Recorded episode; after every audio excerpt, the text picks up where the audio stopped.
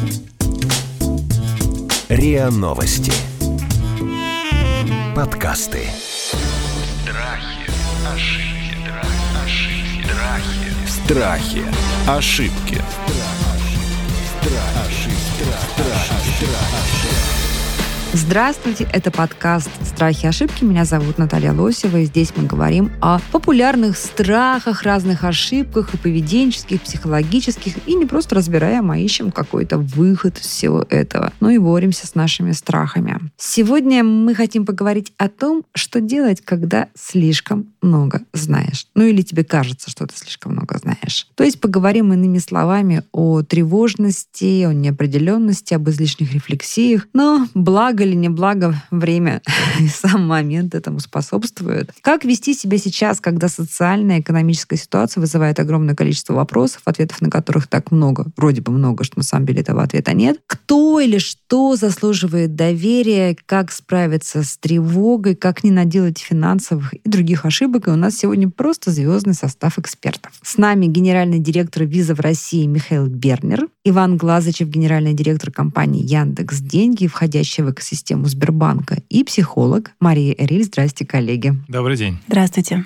Здравствуйте. Михаил и Иван, мы очень часто во время карантина, во время вот этого вот безвремени, какого-то тоскливого и тягучего, говорили о том, что мир после, хотя что есть после, я не понимаю, очень изменится. И мы никогда не будем такими, какими были прежде, как до пандемии. Вот я специально сейчас спрашиваю не Марию, которая наверняка как психолога есть свой взгляд, а вас, дорогие люди из финансов. Ну, Михаил или Иван, что изменилось? Ну, вы знаете, изменилось, изменилось столько всего, что, наверное, мы могли бы всю передачу, весь подкаст этому посвятить. Безусловно, изменилось потребительское поведение очень многих людей. То, что мы замечаем, вот э, как э, специалисты в платежной индустрии, мы видим, как изменилось поведение людей в том, что они покупают, как они покупают, где они покупают. Изменения монументальные, наверное, такого рода изменений мы не Например? ожидали совершенно точно. Например? Мы видим э, колоссальный рост э, платежей, которые приходят в область электронной коммерции. Понятно, что многие магазины физически были закрыты, рестораны были закрыты. Соответственно, очень большой переток произошел в электронную коммерцию. Мы провели исследование. Более трети, 38% респондентов, мы опросили довольно много людей, а впервые начали покупать продукты онлайн. Все такого не было до этого. 38% человек, почти 40, То сказали, есть, что Смотрите, они... дело не в том, что к ним приехал курьер с терминалом, и они рассчитались. А дело они в том, заказали что... онлайн. Они заказали. И им а, привезли продукты в первую очередь, потому что многие во время пандемии не выходили из дома. Четверть стали заказывать продукты и товары онлайн, и 30% оплачивали их смартфонами. Смартфонами. Ну, то есть а, это вот а, то, чего мы это, не видели кажется, совершенно точно много. до этого. Очень много. 31% оплачивали свои покупки смартфонами. Слушайте, это ведь наверняка больше, чем э, во многих европейских странах. Конечно. Россия здесь э, совершенно точно лидирует. На самых-самых первых позициях находится с точки зрения проникновения цифровых платежей вообще. А почему? И покупок э, через телефоны в частности. А мы меньше боимся, что ли? Почему? Я думаю, что у нас такая вот культура попробовать все новое и побыстрее. Мне кажется, что вот поэтому у нас уровень так называемого adoption, ну то есть вот проникновение новых технологий и новых средств оплаты, в частности, является таким быстрым и таким высоким. Слушайте, ну это очень интересно. Иван, а по вашей кафедре что вы увидели в Яндекс Деньгах? Ну, я думаю, что еще сравнивать, наверное, до и после вот еще не время. Прежде всего хочу сказать, что сервис э, Яндекс Деньги, который называется Яндекс Касса, это как раз сервис, который работает с онлайном. То есть мы очень хорошо видим и чувствуем, что происходит в онлайне. И я помню, что когда все начиналось, начинался карантин, карантин, конец марта, начало апреля. Вот сначала так все как бы замерло, активность упала, там падение было ну 20-30%. Почему? Все же все скупали в этот момент. Все же скупали, mm-hmm. помните, туалетную бумагу, макароны, так ее гречку. скупали как раз в магазинах. магазинах. То есть еще ага, не было объявлен не карантин, самоизоляция. Вот люди шли в магазины, там уже все скупили. И вот тогда э, в этом моменте электронная коммерция, она действительно упала там, ну, в зависимости от того, как считать в обороте или в транзакциях, там 20-30% было. Но это продолжалось закрылось первые 2-3 недели, а потом пошел рост. Середина апреля, там апрель-май, действительно,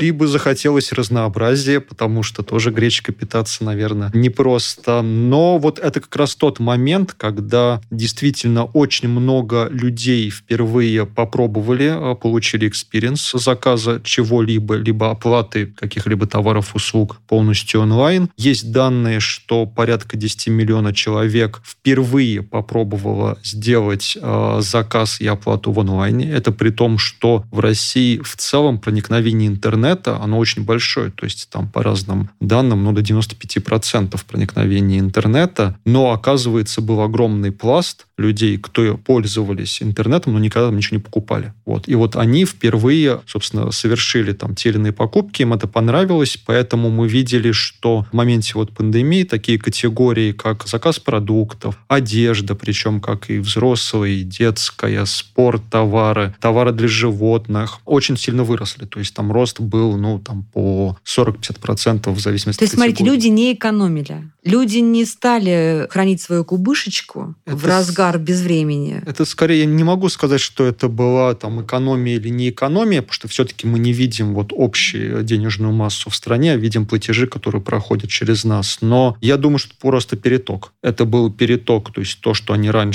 покупали в офлайне, они начали покупать в онлайне. И в подтверждении этого отчасти говорит то, что что когда ослабили карантин, а вот открыли торговые центры угу. и прочее, мы увидели сокращение транзакций в онлайне, то есть люди именно вот не то, что как-то, не могу сказать, устали, но всегда хочется что-то пробовать новое. Если ты 4 месяца что-то покупал э, в онлайне и сидел дома, то, конечно, там с, так сказать, открытием границ, в кавычках, ты идешь в торговый центр и, возможно, покупаешь там то же самое, но просто тебе хочется размяться. Но а, тем не менее, e-commerce, он не упал вот до тех значений, которые были до пандемии. То есть вот это вот поведение, оно осталось. Мы сейчас наблюдаем, ну, там, в целом, тем не менее, там около 15-20%, наверное, рост, если в целом, если сравнивать вот с нулевой неделей, там, до пандемии, там, начала марта, концом апреля, год году рост еще более, в общем-то, значительный именно в сфере электронной коммерции. Ну, я вам хочу сказать, что вы, конечно, удивлялись э, людям, которые не умели платить онлайн. И я вам хочу сказать, что в регионах до сих пор еще огромное количество людей, которые получают свою зарплату, после этого идут в банкомат, все ее снимают, и потом, значит, ее тратят в магазинах. Вы знаете, это тоже уже меняется. Я свой отпуск в этом году провел на Курильских островах и на Сахалине. О, как здорово. Совершенно потрясающие места, потрясающая природа. Реально производит очень большое впечатление, всем рекомендую. Но на меня произвело очень большое впечатление наличие платежной инфраструктуры там. А, и ты видишь, что в каждом магазинчике там а, стоит терминал, а ты спрашиваешь, ага. как бы они используются, вообще люди ими платят? Да, говорят, все практически ими платят. Через них делают покупки. Ты понимаешь, что проникновение электронных платежей у нас действительно достигло уже очень серьезных масштабов. То есть вот то время, когда люди получали зарплату, шли в этот же день ее снимали целиком в банкомате и затем оплачивали наличными, очень быстро уходит. Мария, а что с нами происходит сейчас во время кризиса с точки зрения наших ожиданий о нашего какой-то экономической стабильности, защищенности какой-то. Считаем ли мы, я имею в виду сейчас как масса, считаем ли мы, что нужно вот хранить какую-то заначечку? И э, потому что трудные времена еще или там непонятные времена еще не закончились. Или наоборот, людей сейчас как бы попустило то, о чем говорит Иван, да, что открылись условные границы, все ломанулись в торговые центры, в кино, в магазины. И это такой вот глоток свежего воздуха. Или мы все еще находимся вот в этом стрессе? Как вы, как психолог, оцените, что с нами сейчас происходит? Ну, во-первых, я хотела подхватить э, то, что предыдущий спикеры сказали по поводу того, что кризис все-таки мы видим здесь, насколько для людей является толчком в преодолении их страхов. То есть что-то останавливало от того, чтобы совершать покупки в интернете, что-то останавливало от того, чтобы пользоваться свободно банковской картой. Но произошел кризис, и у нас не осталось выбора, как использовать эти способы, и мы вдруг понимаем, что это входит в нашу жизнь и не так страшно, даже, может быть, улучшает нашу жизнь. Может быть, интернет-покупки делают жизнь проще, не нужно возвращаться с сумками, и вдруг прозрение. Спасибо карантину, я больше не хожу с сумками, мне все приносит к порогу. И я думаю, что в контексте этого, конечно, люди в том числе свои стратегии и покупательские, и стратегии, как они относились к деньгам на черный день, они тоже пересмотрели.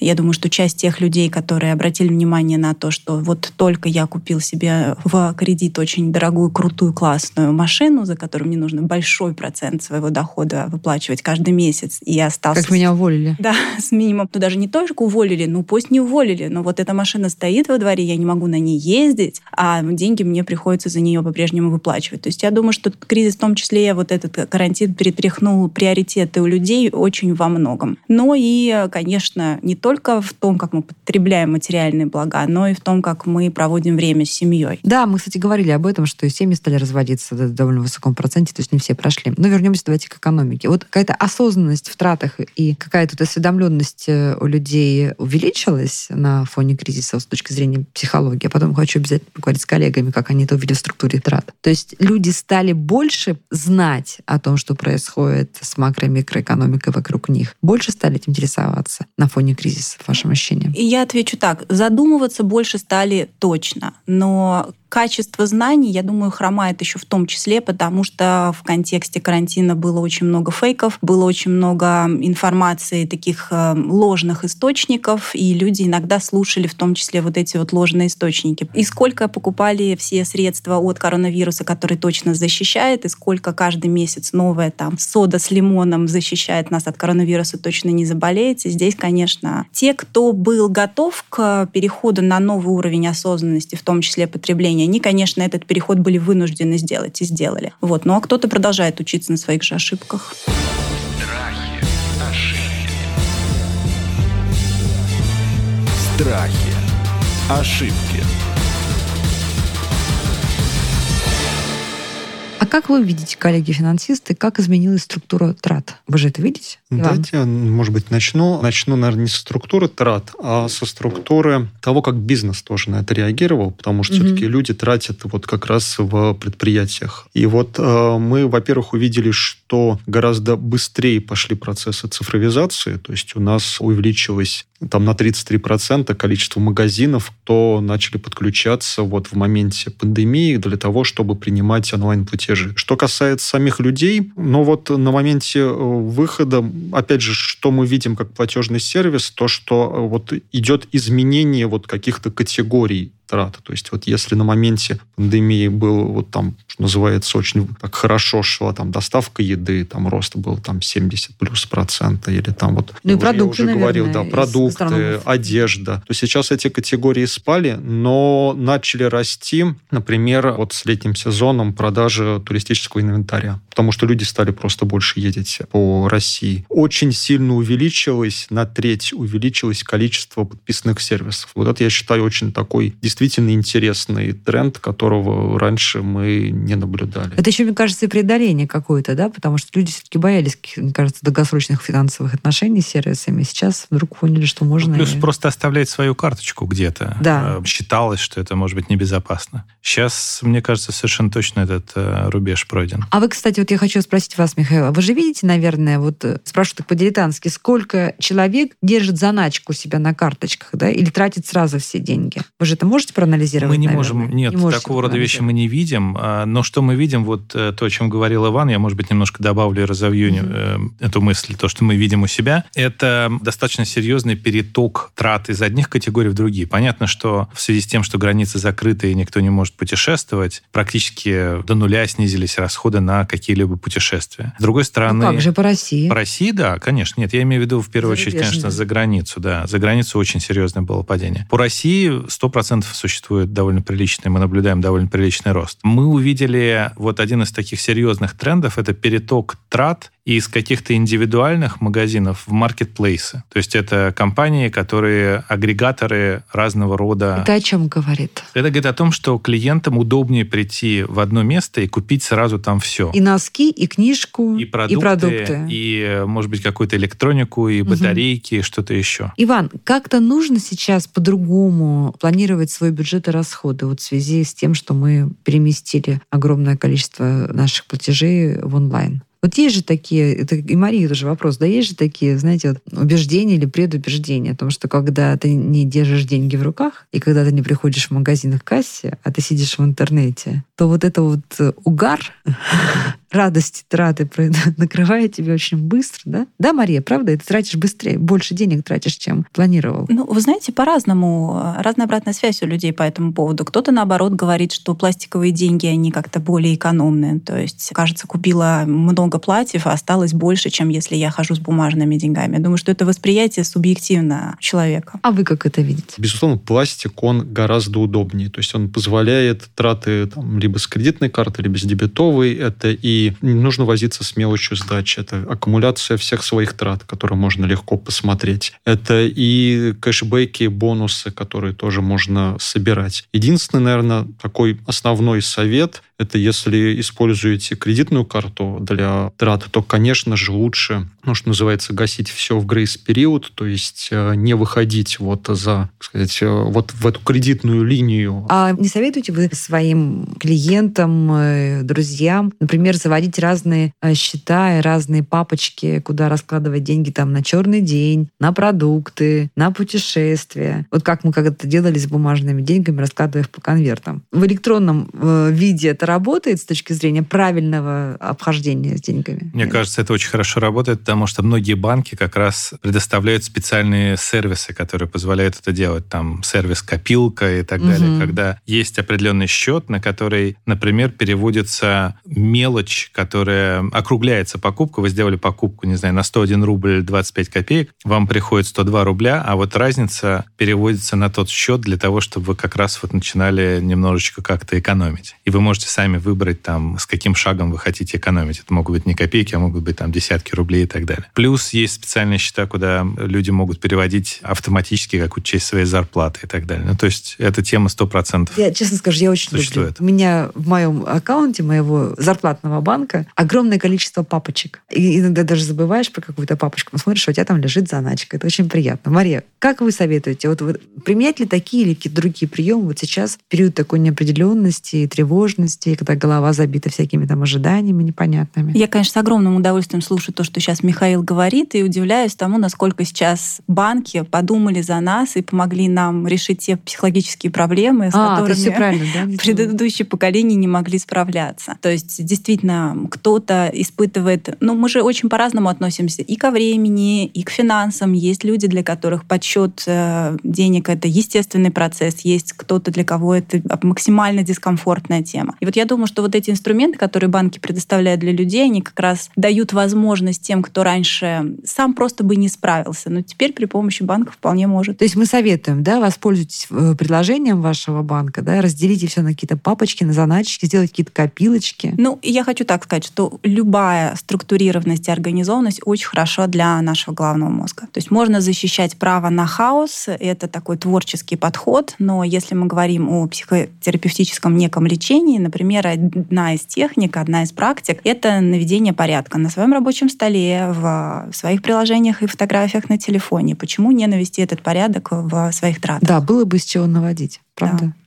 На черный день надо сейчас откладывать что-то? Скажите мне. В условиях вот этой вот непонятно завершившейся ли пандемии. Мне тут э, хочется этот вопрос коллегам переадресовать, потому что наблюдаете ли вы отдельное какое-то специфическое поведение, поскольку все-таки у наших людей в психологии, в коллективной психологии чуть-чуть больше опыта того, что деньги исчезают. Причем исчезают не по моей вине, потому что как-то я их неправильно потратила, а Да, исчезают. потому что мы прошли несколько кризисов. Да, и это номинациями, живущие люди. сокрушениями. Хороший вопрос. Вы знаете, я считаю, что подушка должна быть всегда у любого человека. Вот, и, наверное, такое основное правило, ну, по крайней мере, там, вот, э, которое я советую друзьям, это определитесь там, с той суммой, которая вам нужна в месяц на то, чтобы ну, поддерживать достойный уровень для своей семьи. Дальше посмотрите, в какой вы индустрии находитесь, э, на какой должности, и, собственно, соберите эту подушку там, в размере ну, от трех до, там, опять же, там, может быть, там, 6-9 месяцев на случай, если вдруг чего-то там, нехорошее Но это, к случится. сожалению, не, не для всех выполнимо. Это все-таки это огромная сумма, понимаете? Даже три заработные платы, да, три заработка месячных, все-таки для среднестатистической семьи, особенно если там один, допустим, кормилица, а там мама в декрете сидит, это большие, большие деньги. Безусловно, но это не значит, что вот сделайте это в момент. Мгм. Это значит, что поставьте себе вот такую цель, То которую есть вы минимум будете три зарплаты идти положить. какое-то время там, и это может быть продолжительное время, но это действительно должна быть цель, вот, которую как раз можно и достигать с помощью вот, различных копилок, отдельных счетов и прочее. Страхи, ошибки. Страхи. Ошибки.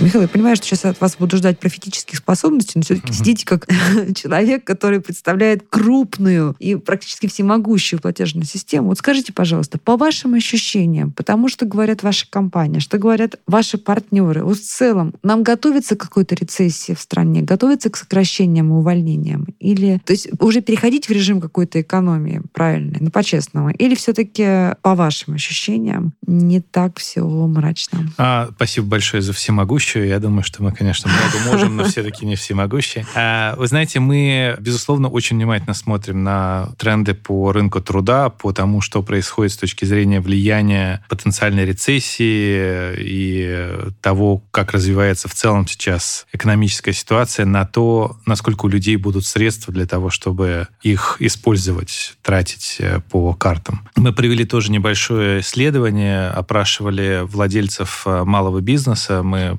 проводим вместе с э, Яндекс э, Кассы большую программу, которая называется «Прокачай бизнес». Помогаем малому бизнесу адаптироваться к текущей непростой ситуации. Хотим сделать так, чтобы вот эта адаптация прошла как максимально быстро, максимально безболезненно. И в том числе мы спрашивали о том, как они видят э, структуру своих расходов, как они реагируют на ту ситуацию, которая создалась. Вот нам показалось по результатам этого исследования, что ожидание какого-то большого количества сокращений, увольнений на рынке очень сильно преувеличено. Во-первых, а не такое уж большое количество владельцев бизнеса работает над тем, чтобы сократить расходы. Из всех, кого мы опросили, этим планирует заниматься 58%. То есть больше половины. Но это не там 90%, которые мы ожидали услышать. То есть остальные что думают, э, э, работают над остальные увеличением дохода. Над увеличением выручки, что замечательно, это очень хорошо. Да. И из них, на самом деле, большинство а, снижают бюджеты на рекламу, что, наверное, ожидаемо, и а, сокращают расходы на аренду. Ну, это вполне разумно, потому что, действительно, если многие из нас работают из дома или все время, или большую часть времени,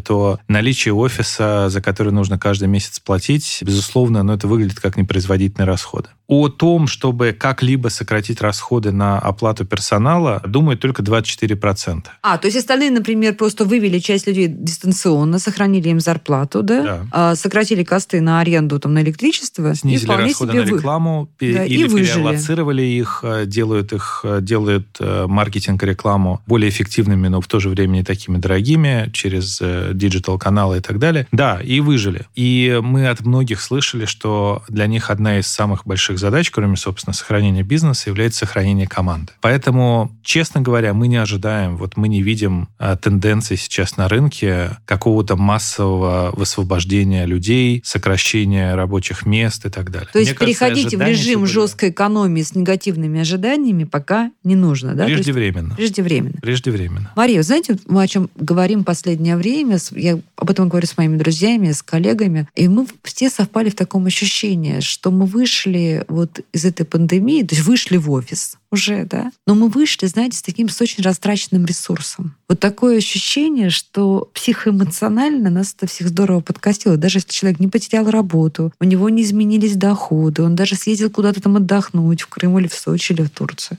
но вот ощущение какой-то такой вымотанности, оно присутствует у огромного количества людей, с которыми я об этом говорила. А тут нужно как-то суетиться, да, то есть нужно выходить, может быть, менять работу, конкурировать в офисе, да, быть эффективным, наверстывать упущенное, потому что мы знаем кучу отраслей, маленьких бизнесов, которым сейчас приходится наверстывать упущенное. Как с этой ситуацией справляться? Вот как восстановить этот ресурс и прийти уже и работать с максимальной отдачей или искать работу, или избежать сокращения? Что вы посоветуете нам? Поиск ресурса — это актуальный вопрос для человека на протяжении всей его жизни. И я думаю, что к данному моменту те, кто задаются этим вопросом, уже знают, где ближе всего лежит мой собственный ресурс. И ответ на этот вопрос у каждого будет индивидуальный, но я все-таки назову какие-то общие для нас, для всех вещи мы начинаем все-таки с нашего тела физического и с ресурса физиологического. То есть сон, хорошее питание, физкультура — это все, говорят врачи, это все советуют врачи, и мы все знаем. Начинаем бегать по утрам, например, или делать гимнастику. Или заниматься йогой. Казалось бы, какая связь с деньгами? Да, ну, прямая связь с ресурсом, потому что когда мы говорим, что мы не в ресурсе, что мы немножко потеряны, мы забываем о том, что ресурс нам дает э, в первую очередь наше физическое тело. То есть наша гормональная система, наше кровообращение, все это способствует тому, что у нас есть чуть больше энергии, чуть-чуть больше уверенности в себе. Мы сейчас пока оставим в сторону психологическую уверенность в себе, потому что понятно, что с этим нужно работать индивидуально, и, возможно, обратиться к психологу, если кажется, что именно этот момент хромает. Но распорядок дня, правильное питание, физические упражнения, это все поможет нам действительно найти такой ресурс э, базовый, найти опору, почувствовать себя в собственном теле, почувствовать себя на своих ногах. Но и очень сильно рекомендовано все, что связано с творчеством. Потому что когда мы пытаемся вложить свои силы в нечто максимально практичное, составить идеальное резюме, пройти какой-нибудь тренинг повышения квалификации, мы нацелены на результат. И но это же прекрасно. Это прекрасно, но это повышает тревожность. Иногда, mm. когда есть процесс, в котором нет результата, любой результат, который я получаю, он достаточно хорош, я танцую, я пою, я рисую, вот в этом процессе... И вот... ты же не думаешь, что он закроется твой магазин завтра или нет, да? Или там уволят тебя или нет. Для того, чтобы лучше думать о том, что делать, чтобы мой магазин не закрылся, нужны нам моменты, когда мы об этом не думаем. Что лучше? Что не так, не лучше? Что эффективнее в сегодняшней ситуации? Вот этой неопределенности, тревожности. Меньше тратить или больше зарабатывать? На что себя настраивать? Ну, конечно, всегда лучше больше зарабатывать, если у нас есть возможность. Если есть возможность. Да. Если... А мы не знаем, что будет завтра. Будет тут вторая волна или не будет, например? Чуть раньше, когда мы обсуждали необходимость подушки, и вы говорили о том, что немногие могут себе это позволить, и это зависит от дохода человека. Я прокручивала у себя в голове кейсы тех людей реальных, с кем я работала, у которых был очень разный доход, и которые выходили из удивительно тяжелых финансовых ситуаций. И, на мой взгляд, это связано, вот умение экономить, не столько с уровнем дохода, сколько с умением и желанием планировать свои расходы и с внимательностью к каким-то инструментам. И расставлять приоритеты, вероятно. Да, да. И к инструментам, которые помогают нам а, чуть-чуть больше экономить. Страхи, ошибки. Страхи, ошибки. Иван, вот вы видите как-то по э, тем движениям, которые вам доступны как э, оператору денег, а вы видите, э, какое количество процессов или работ ушло на удаленку? Это как-то можно следить, интересно? А что осталось в офисах? Ну, Есть ли у вас инструменты? Следить так, безусловно, сложно. Это скорее действительно различные опросные моменты.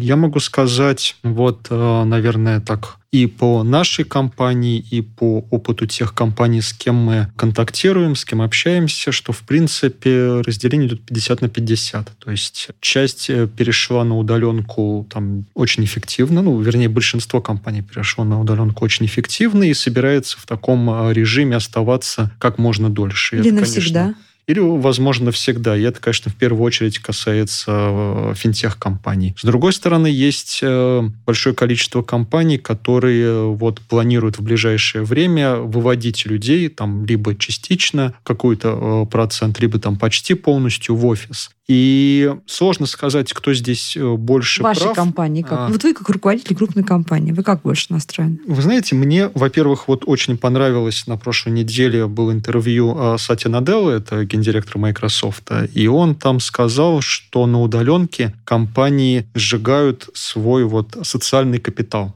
То есть, что это Мгм. значит? Это значит, что очень большая вот роль офиса, она не только в том, что мы куда-то пришли, вот где-то сидим с 9 условно там до 6, а это еще общение, это неформальное общение там за чашкой никакой кофе. зум и скайп это не заменит. Конечно, когда ты прыгаешь от э, зума к зуму, ты, может быть, Мгм. становишься в моменте эффективнее, но за счет вот этих вот э, мягких скиллов, что называется, soft skills, ты меньше общаешься с другими людьми. И какое-то время, что у тебя уже наработаны связи есть, ты на это можешь идти. Там, 4 месяца, 6 месяцев, там, может быть, 10 месяцев, ничего не случится. Но эти, тем не менее, взаимосвязи в коллективе, они со временем начинают все-таки размываться. Мария, вас хотела как раз спросить, а вот человеку вообще-то важно вот эта вот присутственность, да, что ты встал, куда-то поехал, потом ты закончил свой рабочий день, да, вот, то есть какой-то символизм в этом есть, да, ты закончил, вышел из офиса, или это мы себе придумали, такой вот, это такой социальный конструкт какой-то, вот то, что мы так принято ходить на работу в присутственное место, поэтому мы договорились в обществе, что это правильно, а на самом деле это все не так уж и важно. Или важно? Ну,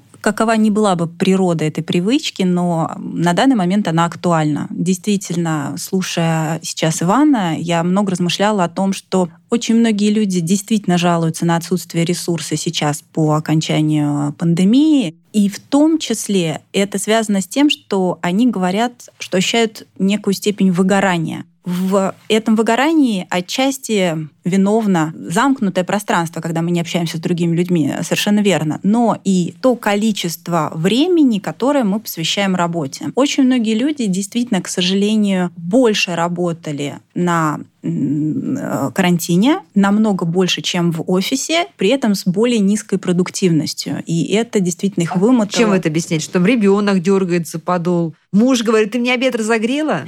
Ну, У меня финансовый отчет. Обед разогрей мне. Э, Шутки шутками, но таких конфликтов, конечно, было прилично, их было очень много, но и тревоги. Даже если человек находился в идеально приспособленном загородном доме с отдельным кабинетом, очень много тревог по поводу тревога. будущего, по Мгм. поводу того, что будет с моей индустрией, по поводу того, как э, будет экономика в стране дальше развиваться. И поэтому хочется работать больше, лучше, эффективнее. Опять же, обстоятельства экономические поменялись, правила игры не до конца понятны. И, в общем, все это приводило к выгоранию в том числе. Михаил, вот знаете, что ведь многие, я знаю несколько типов людей, несколько видов занятий, которые позволили карантин сделать эффективным. Часть людей занялись спортом. Спорт, фитнес, похудение и так далее. А еще часть людей, из тех, кто провели эффективно время, провели его с семьей с детьми, Мария, вы абсолютно правы. А еще часть снимая шляпу перед ними, стали получать новые профессии, проходить какие-то онлайн-курсы. Хотели, не хотели они этого раньше, даже не важно. Нужны или не нужны. Вот просто, знаете, вот дорвались с такой жадностью до новых каких-то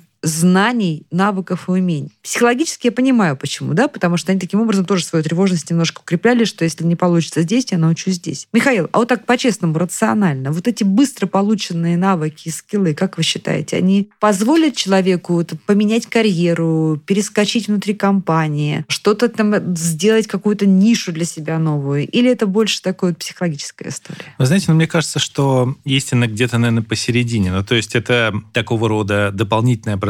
Мы, кстати, вернувшись на одну секунду к нашему предыдущему вопросу о том, что поменялось, вот в том числе в структуре трат очень существенно увеличились расходы на онлайн-обучение. Мы это видели. А, прям даже вы заметили Мы это, это да? видели, То есть это прям мы это видели э, достаточно тренд. большими темпами, да, большой тренд. И, безусловно, я думаю, что, ну вот, положа руку на сердце, наверное, изменить свою жизнь такого рода а, образование, наверное, все-таки За трехмесячные не даст, курсы. За три месяца, да, не даст возможности. А, или там перепрыгнуть на две карьерные ступени вверх. Но сделать себя более, может быть, комфортным с точки зрения понимания трендов в какой-то конкретной области, а, с точки зрения расширения своего кругозора, с точки зрения а, получения каких-то новых а, скиллов и знаний, которые сейчас нужны вот в быстро меняющемся мире, я считаю, что это было и А является очень полезным. Что нужно в быстро меняющемся мире сейчас? А, разговаривая с предпринимателями в рамках нашего проекта «Прокачай бизнес», мы услышали от них, что, во-первых, достаточно большое количество из них проходило те или иные э, виды онлайн-обучения, больше почти 50%, 46% так или иначе совершенствовали свои знания, опыт и навыки. да ладно. образом. Серьезно. Они точно не приукрасили. То есть Ну, половина надеяться. наших бизнесменов, предпринимателей иначе. российских потратили вот это время карантина на На обучение. самообразование в том числе. Самообразование. Но это Да. очень круто, друзья. Это я, Я прям, считаю, я прям нас это- поздравляю с этим. И достаточно большое количество из них, каждый четвертый считает, что это достаточно эффективный формат, который они будут продолжать использовать и дальше. Чему надо научиться? Ну скажите, вот Чему? чему? Вот А, мы что тоже- нам не хватает? Мы тоже об этом а, спрашивали, и вот э, достаточно большое количество. На первом месте это личная эффективность и ведение бизнеса. Как быть более эффективным, как достигать А что имеется а, в виду? Тайм-менеджмент? тайм-менеджмент, управление персоналом, М. понимание стратегических приоритетов своей компании, выстраивание стратегии. Вот такого рода вещи, приведение, вот а, мы говорили о том, что систематизация, она часто очень помогает э, решению разных задач, и в том числе вести свой бизнес на более системном уровне позволяет вырастить этот бизнес быстрее. А когда вы увидите результат? Вы же наверняка как платежная система увидите результат. Сработало, не сработало? Как вы думаете? В перспективе там года, полугода, или, может быть, сейчас вы уже видите? Ну, я думаю, что, безусловно, вот все, что делается малым бизнесом самостоятельно, и то, что мы делаем э, вместе с Яндекс Кассы в рамках программы «Прокачай бизнес», наверное, будет, мы увидим результаты этого, может быть, через 6-9 месяцев. Конечно, должен пройти какой-то период времени, чтобы эта история раскачалась, чтобы мы увидели ее результат. Перевод э, бизнесов на рельсы digital, изменение подходов э, к внутренним процессам, к тому, как работает бизнес, изменению системы продаж, изменение системы маркетинга, изменение, возможно, системы мотивации персонала и так далее. Ну, то есть это в сумме занимает время, чтобы сделать, и дальше это должно начать давать результаты. То есть, ну, какой-то временной лаг здесь, конечно, присутствует. Ну, давайте каждый, дайте по совету, пожалуйста, простому человеку, который живет весь в тревогах от того, что читает бесконечно новости, телеграм-каналы, кошмарит сам себя и готовится к худшему, да, и становится таким деструктивным. Давайте прям советуйте с разных сторон. Может, наверное, могу дать какой совет? Больше думайте о, о тех вещах, которые находятся в зоне вашего контроля. То есть это непосредственно семья, близкие, бизнес. Вот. То, как меньше вы- про макрополитику. Э, Меньше про макрополитику и вот про глобальные, так сказать, вселенские какие-то вещи, потому что здесь изменить что-то очень сложно, а волнений получить можно э, очень и очень много. Как я уже сказал, занимайтесь э, и более, ну, скажем так, по крайней мере, можно изучать рынки, заниматься финансовым благосостоянием и благополучием и думать, как относительно безопасно там ставить себе цели и их достигать. И, наверное, еще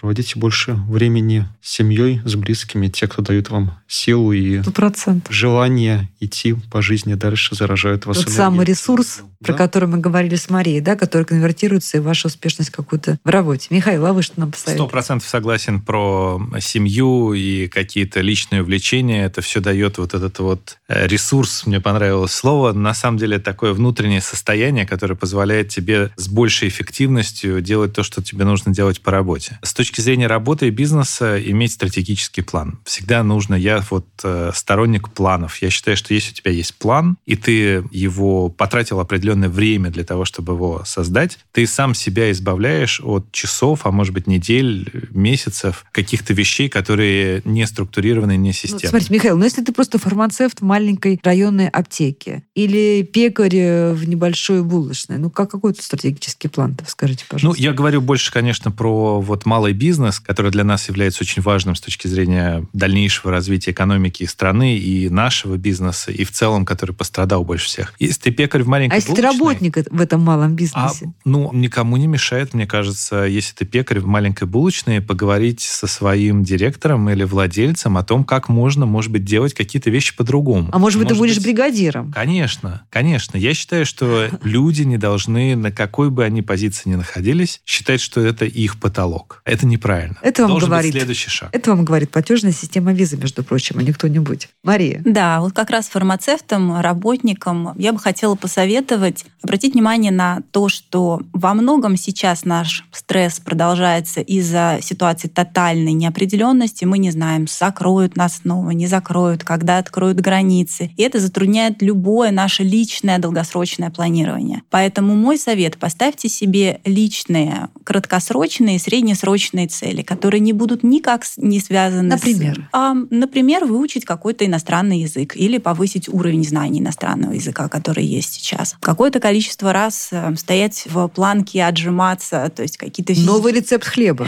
новый рецепт хлеба. Ну, в общем, то, что вас наполняет, то, что не связано с тем, будем мы сидеть или мы будем мы летать, вот поставьте себе эти цели. И зацепившись за эти цели, вы увидите, как уменьшится стресс, потому что в вашей личной жизни, как минимум, там появится хоть чуть-чуть больше определенности. Мне кажется, что это все уже звучит как план, друзья, да, это поэтому, дорогие слушатели, никто нам сейчас с вами, никакие гениальные люди не распишут по пунктам, что с нами произойдет через месяц или через полгода. Мы действительно живем в удивительное время, время неопределенности, время вызовов, о которых мы даже никогда и не думали, не предполагали. Но главное не впасть в такой бездеятельный паралич, сохранять себе ресурс, ставить в планки, бегать, изучать языки, ну или подойти к своему начальнику и сказать, слушай, я дозрела, чтобы быть бригадиром. Это был подкаст «Страхи и ошибки». Мы говорили о том, что делать, когда слишком много знаешь о разных экономических кризисах. И обсуждали мы стратегию действий с генеральным директором виза в России Михаилом Бернером, Иваном Глазычевым, генеральным директором компании Яндекс Деньги, входящей в экосистему Сбербанка, и психологом Марией Риль. Страхи, ошибки, ошибки, страхи. Страхи. Ошибки.